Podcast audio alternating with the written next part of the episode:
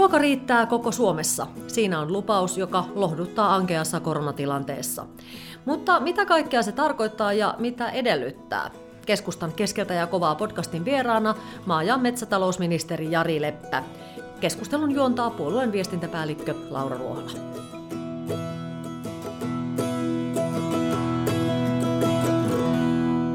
Ministeri Jari Leppä, ensinnäkin kiva, että kiireiden keskellä meillä on tämä tuokio tässä keskustella tärkeän asian äärellä. Ja ajattelin sillä tavalla, että olisiko ehkä juuri tämän aihepiirin ympärille tähän ihan alkuun, niin mitä haluaisit äh, kaikille niille henkilöille sanoa ympäri Suomen, jotka tekevät töitä maatalouden ja alkutuotannon parissa juuri nyt?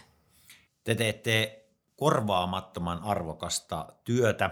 Olette tehneet sitä pitkään, teette pitkäjänteisesti sitä – itseänne säästämättä yhteiseen hyvään. Se on huoltovarmuuden keskeinen osa, että meillä on oma ruoantuotanto.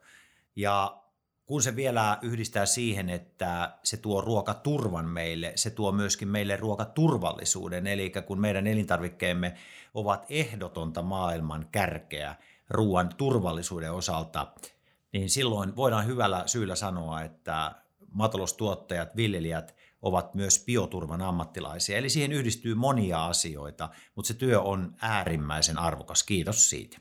Ja kiitos myöskin omasta puolestani joka ikiselle teille sinne, jotka kuuntelette ja viekää myöskin lähimmäiselle tätä samaa viestiä. Äh, sanotkin jo, Jari, jo oleellisia sanoja, aika monta sellaista sanaa, mistä voitaisiin ehkä ottaa kiinni. Puhuit sanasta bioturva, sitten ruokaturva, ruoan turvallisuus ja minä puolestani heittäisin tähän vielä sitten ruoan huoltovarmuus tähän keskusteluun. Niin äh, nyt tuli sen verran pitkä kysymys, että en tiedä, että kuinka pitkiä vastauksia tähän otetaan, mutta äh, pitäisikö meidän vähän selittää selittää näitä termejä? Selitetään vaan. Anna mennä. Lähdetään huoltovarmuudesta, eli sehän on se, miten me pystymme vastaamaan kaikkiin meidän päivittäisiin, meille jokaiselle välttämättömiin tarvikkeisiin ja palveluihin, joita me tarvitsemme. Ruoka on niistä tietenkin keskeinen. Se on yksi keskeisimpiä. Me emme ilman ruokaa tule montaa päivää toimeen. Toinen on vesi. Se on äärimmäisen tärkeä. Me emme tule päivääkään ilman ilman vettä. Kolmas asia on tietysti se, että meillä terveydenhuolto toimii kaikella tavalla ja siellä on huoltovarmuus huomioitu. Energia, äärimmäisen tärkeä, on energia meidän huoltovarmuutemme eh, kannalta. Siinä ne kaikkein keskeisimmät ehkä, ehkä ovat.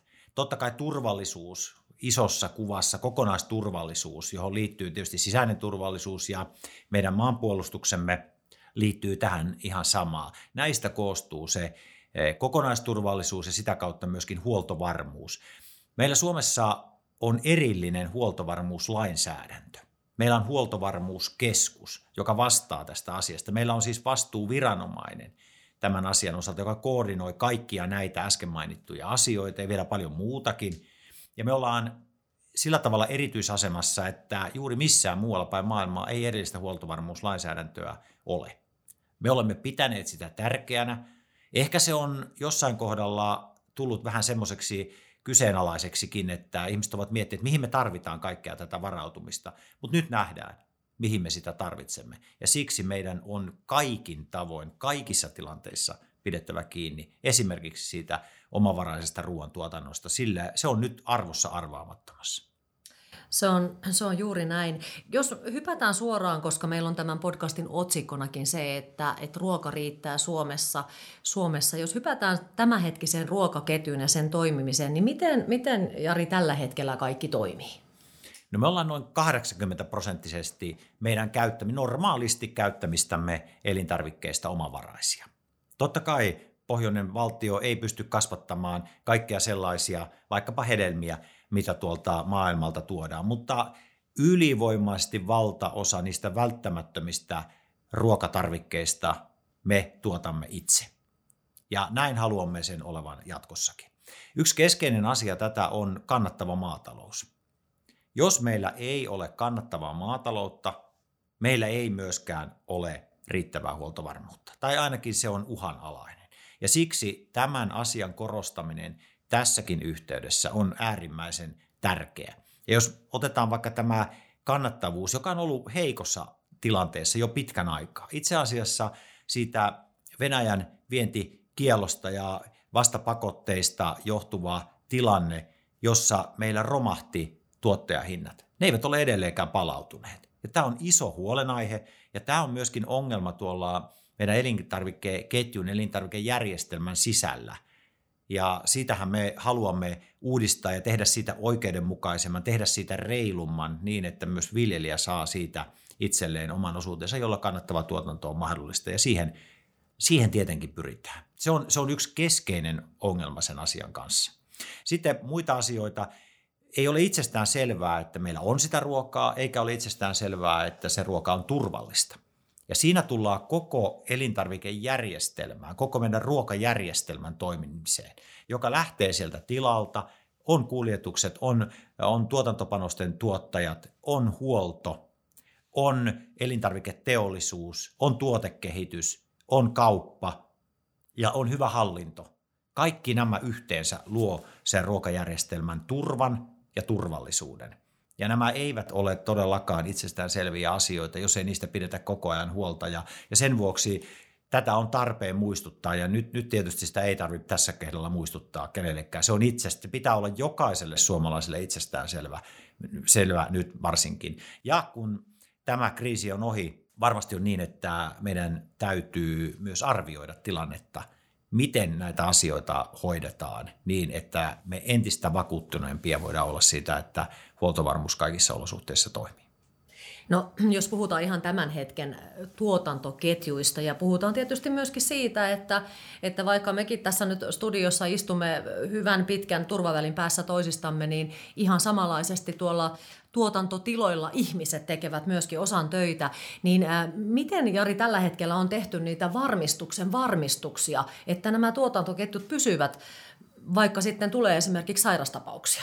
No se on tällä hetkellä tietysti ruoantuotannon osalta se sairastuminen on se ehkä kaikkein suurin riski, joka siellä on. Ja tämä koskee koko ketjua, koko, koko järjestelmää koskee tämä. Ja sen vuoksi sijaisjärjestelyt, lomituksen toimiminen on äärimmäisen tärkeää, että se pelaa myöskin tässä tilanteessa. Ja jokainen omalla kohdallaan käy vielä kerran lävitse ne mahdollisuudet näihin ennakoimattomiin tilanteisiin, joita, joita saattaa tulla eteen. Miten, miten homma voi jatkua?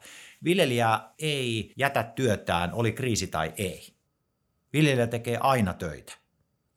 Ja se on tärkeää muistaa ja silloin itsestä pitää myöskin huolta pitää ja silloin se myöskin se oma terveydentila ja siitä huolehtiminen on todella tärkeää. Sitten toinen asia liittyen tähän turvallisuuteen on se, että niin kuin totesin, niin viljelijät ovat bioturvan ammattilaisia. He huolehtivat siitä, että se ruoka on maailman turvallisinta. Ja se on aidosti näin. Ja siihen liittyy se tuotantoketju ja sen tuotantoketjun työ, mitä siellä tehdään joka kohdassa – että se on katkeamaton se hygieniatyö, se työ, jolla, jolla se turvallisuus pidetään yllä. Ja se on hienoa kyllä katsoa, miten se suomalaisilla tiloilla on toteutunut. Missä muussa maassa on esimerkiksi uutinen se, että jostain on löytynyt salmonellaa? Se on uutinen Suomessa ja ehkä Ruotsissa, mutta ei missään muualla, koska se on tavanomaista siellä. Meillä se ei ole. Meillä on antibioottivapaa tuotanto, erittäin, erittäin pitkälle antibioottivapaa tuotanto – joka on mahdollistunut sen myötä, että me ollaan saatu saneerattua pois meidän eläintaudit, salmonellan tyyppiset asiat. Ja jos sitä täällä ilmestyy ja ilmenee, niin viranomaiset siihen puuttuvat ja hallinto puuttuu siihen ja viljelijät puuttuu siihen heti. Ja siitä tulee uutinen. Eli tämälläkin tavoin me pystymme sitten sitä kuluttajan ruokaturvallisuutta yllä, ylläpitämään. Ja niin sitä noudatetaan omalla tilalla niin, niin kuin joka paikassa muuallakin hyvin, hyvin tarkasti. Siitä ei tingitä. Mä otan kiinni, vähän aikaisemmin mainitsit sen, että jos on viljelijä viljelee ja tekee koko ajan, ajan ja sanoitko niin, että, että jokaisen omakin velvollisuus on miettiä koko ajan tämän ketjun varmistusta ja toimivuutta, niin ehkä nyt vielä tulee mieleen ottaa kiinni siitä, että on vaikka lypsykarjatiloja. Itsekin tiedän sellaisia muutama, missä on se peruspariskunta on sen kaiken A ja O. Niin onko, onko heille jotain erityistä tukea tällä hetkellä tarjolla? Voivatko he jonnekin soittaa ja kysyä, miten heidän kannattaa toimia, vai tekevätkö he itse sitten siellä mahdollisimman, hyviä päätöksiä? No ilman muuta kaikki lähtee itsestä ja omista päätöksistä, mutta sitä varten meillä on lomitusjärjestelmä, meillä on sijaisapujärjestelmä, odottamattomia asioita varten, jolla sitten pystytään tulemaan apuun, kun se tilanne, tai jos se tilanne sitten esillä, esillä ja kohdalla on. Mutta myös jokaisella meillä tiloilla niin kannattaa miettiä ne, että jos joku ongelma on, niin meillä on aina joku, jolle soittaa, jolle laittaa viestiä, että nyt on tämmöinen tilanne. Voin kertoa oma, omalta tilalta esimerkin siitä, että meillä on siellä navetan toimiston seinällä sellainen lista, että mikä on ongelma ja kuka voi ratkaista sen. Eli sieltä löytyy, voi sanoa tilanne kuin tilanne, niin joku puhelinnumero, joka voi tulla apuun, tai ainakin jota voi pyytää apuun. Onko sitten hänellä mahdollista tulla, se on eri asia. Mutta tätä tarkoitin, että tämä käytäisiin läpi nämä varautumiset, sijaisjärjestelyt, se verkosto, joka itsellä, itsellä siellä viljelijä, viljelijäpariskunnalla on, niin se käytäisiin lävitse, että, että onko siellä jotain aukkopaikkoja. Jos on, niin katsotaan ja mietitään, että löytyisikö siihen joku, joku ratkaisu. Naapuriapu, totta kai, kaikki tämmöinen on, on todella tärkeää. Varautumiseen myöskin tällä tavalla, se on yksi osa sitä huoltovarmuutta. Kyllä. Ähm, kun nyt tuli mainittua ja puhutaan tässä vähän, vähän keskustelu tietysti sinkoileekin, mutta yritetään saada sitä informaatiota myöskin mahdollisimman paljon eteenpäin. Eli, eli kaiken kattavasti, Jari, on siis tilanne se, että suomalaista ruokaa joka tilanteessa myöskin ylipäänsä ottaen äh, uskaltaa ostaa ja sitä riittää, mutta myöskin se ehkä pitää tarkentaa, että ainakaan valitsevan tiedon mukaan niin koronavirus ei elintarvikkeiden välityksellä tartu. Näin asianlaita on. Se ei se ei tartu elintarvikkeista eikä se tartu eläimistä.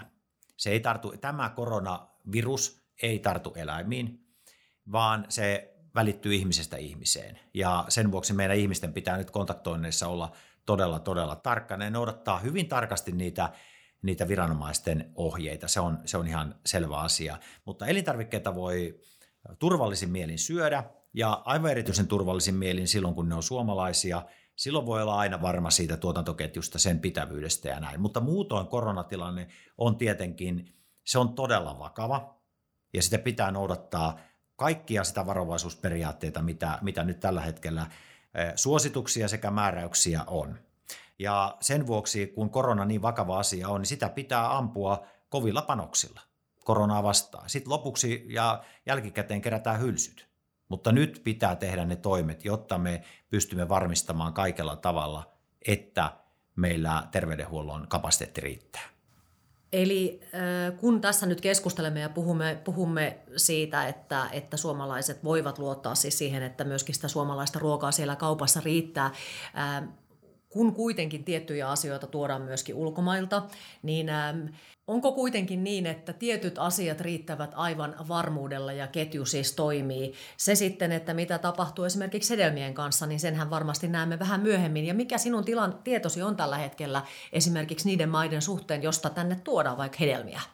Meillä oli toissapäivänä unionin, Euroopan unionin maatalousministereiden video konferenssi, jossa käytiin lävitse jokaisen maan kohdalla, mikä oli tilanne ja minkälaisia toimenpiteitä on tehty ja minkälaisia tavoitteita ja toiveita myöskin yhteisesti Euroopan unionissa oli. Siinä kävi selväksi, että kaikilla on samanlainen toive niin, että pystytään ruokaturva järjestämään kaikissa oloissa. Ja se tuntui olevan, olevan joka puolella maata, joka puolella Eurooppaa niin järjestyksessä. Toinen huoli oli se, että rajat pysyvät rahtiliikenteen osalta auki niin, että me myöskin saamme, myös meille tulee paljon, paljon erityisesti sitten muita tarvikkeita ja tuotantotarvikkeita, mutta myös jonkun verran, jonkun verran sitä ruokaa tänne, että tämä rahti pysyy, pysyy sitten kuosissaan ja tuotteita saadaan. Kolmas asia, mistä oltiin huolissaan, oltiin kausityövoimasta ja siitä, että miten juuri esimerkiksi hedelmä- ja vihannespuolella, miten kausityöntekijöitä saadaan tiloille. Tämä on ongelma, Tämä on ongelma meillä ja tämä on ongelma, iso ongelma eri puolilla Eurooppaa. Ja tähän nyt sekä haetaan unionitason ratkaisuja, että myöskin meillä Suomessa kiivaasti ajetaan työ- ja elinkeinoministeriön johdolla ja vedolla. Meillä on työryhmä siellä pohtimassa näitä asioita, jotta tämä viheliäinen ongelma saada, saada ratkaistua. Tämä voi vaikuttaa sitten huoltovarmuuteen, jos se ei ratkea. Mutta uskon, että siihen ratkaisut löytyy.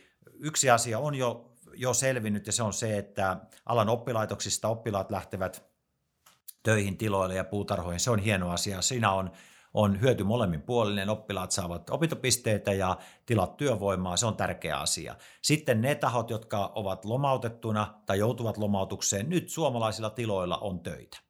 Ja tässäkin yhteydessä veton suomalaisiin, että nyt hakeutukaan töihin sinne tiloille. Siellä kyllä työtehtäviä riittää. Kolmas asia, meillä olevat kausityöntekijät, jotka ovat muille aloille tulleet ja sieltä ovat joutuneet lomautetuksi, heidän käyttämisensä myöskin täällä näissä välttämättömissä maatalouden ja puutarha-alan eh, kausityövoimassa. Ja neljäs asia on sitten se, mitä on ne keinot, viranomaisputki tuolta eh, tuleville työntekijöille, jotka tulevat rajojen ulkopuolelta, miten se järjestetään. Näitä kaikkia nyt siellä, siellä pohditaan ja, ja tosiaan kyllä, kyllä on välttämätöntä ja tärkeää, että varsinkin tuolla puutarha-alalla, että sinne työntekijöitä saadaan. Kuinka iso määrä, määrä se on, mitä vuodessa esimerkiksi Suomessa eri aloilla näitä maatalouden kausityöntekijöitä työskentelee? Se on noin 16 000 työntekijää, eli puhutaan mittavasta määrästä väkeä, jota siellä on. Ja tehtävät on hyvin monipuolisia tehtäviä. Ja raittissa ulkoilmassa saa olla suurimmalla osalla näillä, näissä työtehtävissä. Eli, eli moni paikka on kiinni, mutta suomalainen luonto on auki. Mutta mikä, mikä on siis nyt ihan käytännössä, niin kuin jo sanoit, että, että, että tulee ja on lomautuksia, niin kuin me kaikki tiedämme, että tällä hetkellä on, niin mikä on siis se tilanne, jos olet, olet ja tiedät tulevasi lomautetuksi, niin kannustatko sinä siis ihan henkilökohtaisesti olemaan siis jonnekin yhteydessä ja kysymään töitä, vai onko tähän olemassa jotain järjestelmää kenties nyt jo poikkeustilanteessa luotuna? Kannustan voimakkaasti olemaan yhteydessä alan toimijoihin, TE-toimistoihin, kuntiin ja MTK ja Teollisuusliitto minusta tekivät erinomaista työtä keskenään, sopivat asioista, millä tavalla he, he, he helpottavat tätä ahdinkoa, joka tiloilla on, ja pidän tätä erittäin hyvänä päänavauksena. He ovat rakentaneet myöskin järjestelmiä sinne, jonka myötä, myötä tuo työntekijä ja työpaikka sitten voisivat kohdata, ja kannustan tosiaan hakemaan nyt sitten näitä töitä ja, ja hakemaan tietoa avoimissa, avoimina olevista työpaikoista. No mä aamulla kun mietin, mietin tätä keskustelua, että kun tässä nähdään, niin, ja tiesin tietysti tämän kausityöntekijän, kausityöntekijän ongelman, ongelman ja haasteen, niin onko sellainen ajatus ihan täysin utopistinen, että että tietyllä tavalla niistä maista, mistä perinteisesti tulee Suomen paljon kausityöntekijöitä, niin pystyttäisiin tekemään joku erityissopimus ja kenties sitten testattaisiin tämä maiden välillä siirtyvä porukka semminkin kuin tämä sama ongelma on kaikilla mailla tai ainakin monilla mailla. Juuri näin, tästä on kysymys. Eli meillä olisi sitten viranomaisputki näille työntekijöille testeineen, karanteeneineen, päivineen. Ja tätä nyt haetaan, tätä toimintamallia – ja myöskin se, eh, että me olemme siinä tilanteessa, jossa monet maat, joista Suomeen on kausityöntekijöitä tullut, ne ovat sulkeneet rajansa niin, että sieltä eh, ei pääse pois. Niin kuin monet muut rajat, ovat, lähes kaikki rajat on nyt kiinni, niin, niin sieltä ei lähdetä. Ja tämä tuo myöskin sellaisen ongelman, jolle me emme voi mitään. Ja sen vuoksi meidän pitää näitä viranomaisreittejä pystyä tätä asiaa ratkomaan myöskin, että me saadaan ainakin osa siitä väestä saataisiin sitten tänne tulemaan. Mutta totta kai korona ei riskeerata yhtään. Se on selvä asia. Et, et se on, se on niin kuin yksiselitteisen selkeä. Et siinä pitää ne järjestelmät olla sellaiset, että me ollaan, voidaan olla aivan varma, että me ei myöskään koronaa levitetä. Jos mietitään nimenomaan nyt tätä kevättä tässä, mitä eletään, niin kuinka fataalisesta asiasta on kysymys siinä, että juuri tästä satokaudesta nyt tulisi hyvä ja ne viljat sinne maahan saadaan, koska tällä hetkellähän me, me emme tiedä sitä, että mihin tämä, tämä kaikki kestää ja mihin tämä kantaa, niin kuinka fataalisen asian äärellä ollaan sen suhteen, että se vilja sinne maahan muun muassa saadaan. No kyllä me ollaan vakavan asian äärellä, se on selvä. Normaali viljelytoimenpiteet, viljakasvit ja nurmet, niin uskon näin, että siellä ei isoja ongelmia tule. Mutta sitten kun tullaan erikoiskasveihin, tullaan vihanneksiin, tullaan marjoihin, niin sitten ne ongelmat meillä, meillä on. Jos sinne ei työvoimaa tule, on aivan selvää, että me emme saa sellaista satoa aikaiseksi, sen kokoista satoa aikaiseksi, mihin me olemme tottuneet täällä. Ja suomalaiset haluavat suomalaisia vihanneksia, suomalaisia marjoja, ja tämä on iso ongelma. Ja tähän nyt tarvitaan ratkaisu pikaisesti. Ja sen vuoksi olen kannustanut myöskin tätä työryhmää, asetettua työryhmää, johon muun muassa maa- ja metsätalousministeriön asiantuntijat osallistuvat, niin kannustanut sitä ripeisiin ratkaisuihin, jotta tämän asian osalta niin saadaan, saadaan sitten tuloksia aikaa ja varmistettua sitä työvoimaa. Kuinka paljon tällä hetkellä muuten siellä maa- ja metsätalousministeriössä ihan vaikka henkilökohtaisia yhteydenottoja ministerinä saat? Kuinka huolissaan ihmiset ovat eri asioista? Tosi paljon. Tämä on asia, joka hallitsee nyt yhteydenottoja. Nimenomaan tämä kausityövoima on puolet, vähintään puolet kaikista yhteydenotosta tällä hetkellä on nimenomaan tätä asiaa. Ja loput on sitten se toinen puolikas, kaikkia muita. Nyt kyllä se iso, iso ongelma, se koetaan iso ongelma ja tosi iso huoli, ymmärrettävä huoli on, on tilolla ja siihen nyt halutaan vastata. Mutta tämähän on tietysti monessakin mielessä, mielessä kaikessa kaikessa poikkeuksellisuudessa on tietysti siinäkin mielessä hyvin erityinen tilanne, että, että sana ruoantuotanto, kotimainen ruoka ja huoltovarmuus, niin ne hallitsevat ihmisten elämää nyt ihan eri tavalla kuin mitä vielä hetki sitten. Että tässä on tapahtunut viikoissa ihan, ihan mielettömän paljon asioita. Että on aika hämmentävää tämä kaikessa, kaikessa kokonaisuudessaan. Se on aivan, aivan totta. Ja nyt huomataan, mikä merkitys sillä huoltovarmuudella, millä, mikä merkitys kotimaisella ruoantuotannolla on, mitä, mikä merkitys kotimaisella tuotannolla kaiken kaikkiaan on. Tämä osoittaa sen, kuinka tärkeästä asiasta huoltovarmuuden osalta kysymys on, ja sen vuoksi niin meidän pitää kaikin tavoin siitä kiinni pitää. Kaikissa niissä elementeissä, mitkä siihen, siihen liittyy. Siinä, siellä ei ole vain yksi asia, vaan siellä on monia asioita, joiden pitää kaikkien toimia – jotta se koko, vaikkapa ruoan osalta, se koko ruokajärjestelmä toimii niin hyvin kuin se toimii.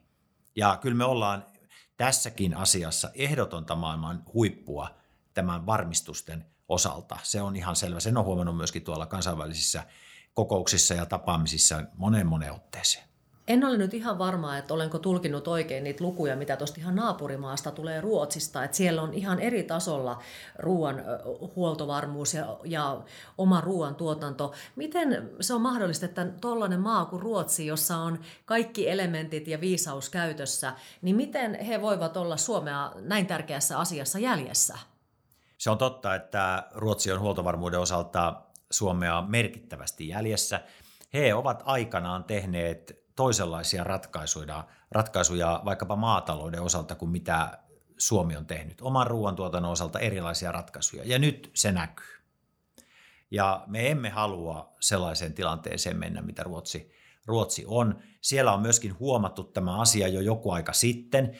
Samahan oli siellä vaikkapa yleisen asevelvollisuuden osalta, maanpuolustuksen osalta ja niin edelleen. Ja mehän olemme tässä eronneet naapuristamme aika voimakkaasti tässä viimeisinä vuosina, mutta nyt on Ruotsissa selvästi otettu suunnan muutos ja uskon näin, että tämä nykyinen tilanne, niin se tuota suunnanmuutosta edelleenkin vahvistaa, mutta pitää muistaa, että elintarviketuotantoa ei polkaista käyntiin niin kuin tosta vaan, vaan se on pitkäjänteistä työtä, se vaatii paljon investointeja, se vaatii sitoutuneita osaavia tekijöitä, osaavia viljelijöitä – ei se muuten onnistu. Ja se ei onnistu niin, että me nyt tällä viikolla päätetään, että ensi viikolla se on parempi tämä huoltovarmuus. Ei onnistu, ei onnistu mitenkään, vaan se on vuosien työ. Jopa vuosikymmenien työ se, ja sen vuoksi on tärkeää, oli aika minkälainen tahansa, hyvä tai huono aika, niin tästä pitää aina pitää huolta. Ja se ei saa koskaan muodostua itsestäänselvyydeksi, että meillä on joka tapauksessa aina ruokaa, jos emme sitä huolta kanneta. Ja sen vuoksi se on niin tärkeä asia asia sen huolenpito pito tältäkin osin siinä omavaraista kannattavasta maataloudesta. Ähm, otetaan tähän vielä kiinni siitä puhtaasta vedestä, koska myöskin se veden huoltovarmuus sinne, sinne ministeriösi alle kuuluu. Äh, miten äh, puhtaan veden saamisesta pidetään tällä hetkellä huoli? Monin eri, eri tavoin. Meillä on hyvä vesilainsäädäntö, meillä on hyvä vesihuolto, se on kuntien vastuulla meidän vesihuoltomme ja ministeriö sitä ohjaa ja ohjeistaa. Ja me olemme vedenkin osalta nyt varmistaneet monella eri tavoilla niitä tilanteita, joita voi tulla vastaan. Että ne eivät aiheuta ongelmia meidän puhtaan veden jakelussa eikä myöskään sen veden laadussa, että se pysyy aina puhtaana. Meillähän on maailman puhtaimmat vedet, niin pohjavedet kuin pintavedetkin, ja se on iso ja tärkeä asia, mahdollistaa paljon asioita ja siitä meidän pitää kynsin hampain pitää kiinni. Ne on niitä toimenpiteitä. Samoin se, että vesi ja vesihuolto pysyy meidän omissa käsissä. Tässä käytiin alkuvuodesta keskustelua siitä, että, että voisiko ulkoistaa ja myydä meidän vesihuoltoamme. Ei missään tapauksessa. Ne pitää pysyä meidän omissa käsissämme.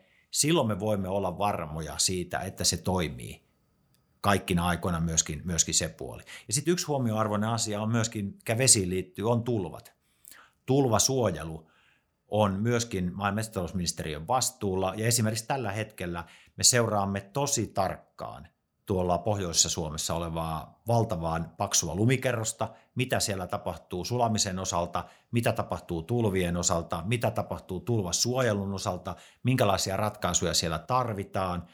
Eli meillä on osaaminen myöskin siihen Suomessa hyvä, ja sen seuranta on äärimmäisen tärkeä, sen ennakointi myöskin, miten juoksutukset hoituvat ja mitä mikäkin asia, miten suojaukset, miten, milloin niihin pitää ryhtyä ja niin edelleen ja niin edelleen siellä on valtavan paljon, paljon tehtävää. Sitten ehkä vielä yksi huomio on verkostot, eli meidän vesiverkostomme, että ne ovat riittävän hyvässä kunnossa. Siellä on korjausvelka, joka on huolenaihe, ja siihen meidän pitää, pitää entistä enemmän kiinnittää huomiota, että, että tuo korjausvelkaa saadaan, saadaan kavennettua, jolla me myös varmistamme veden saannin.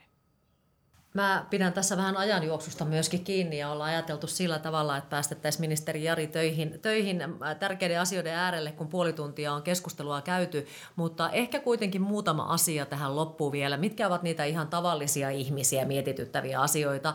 Juuri eilen viimeksi äh, keskustelin yhden ystäväni kanssa, joka sanoi, että on se nyt kumma, että se jauheliha on koko ajan loppu. Niin äh, sinä kun kuitenkin siinä sanot, että suomalainen ruoka riittää, niin miksi kaupassa ei ole jauhelihaa?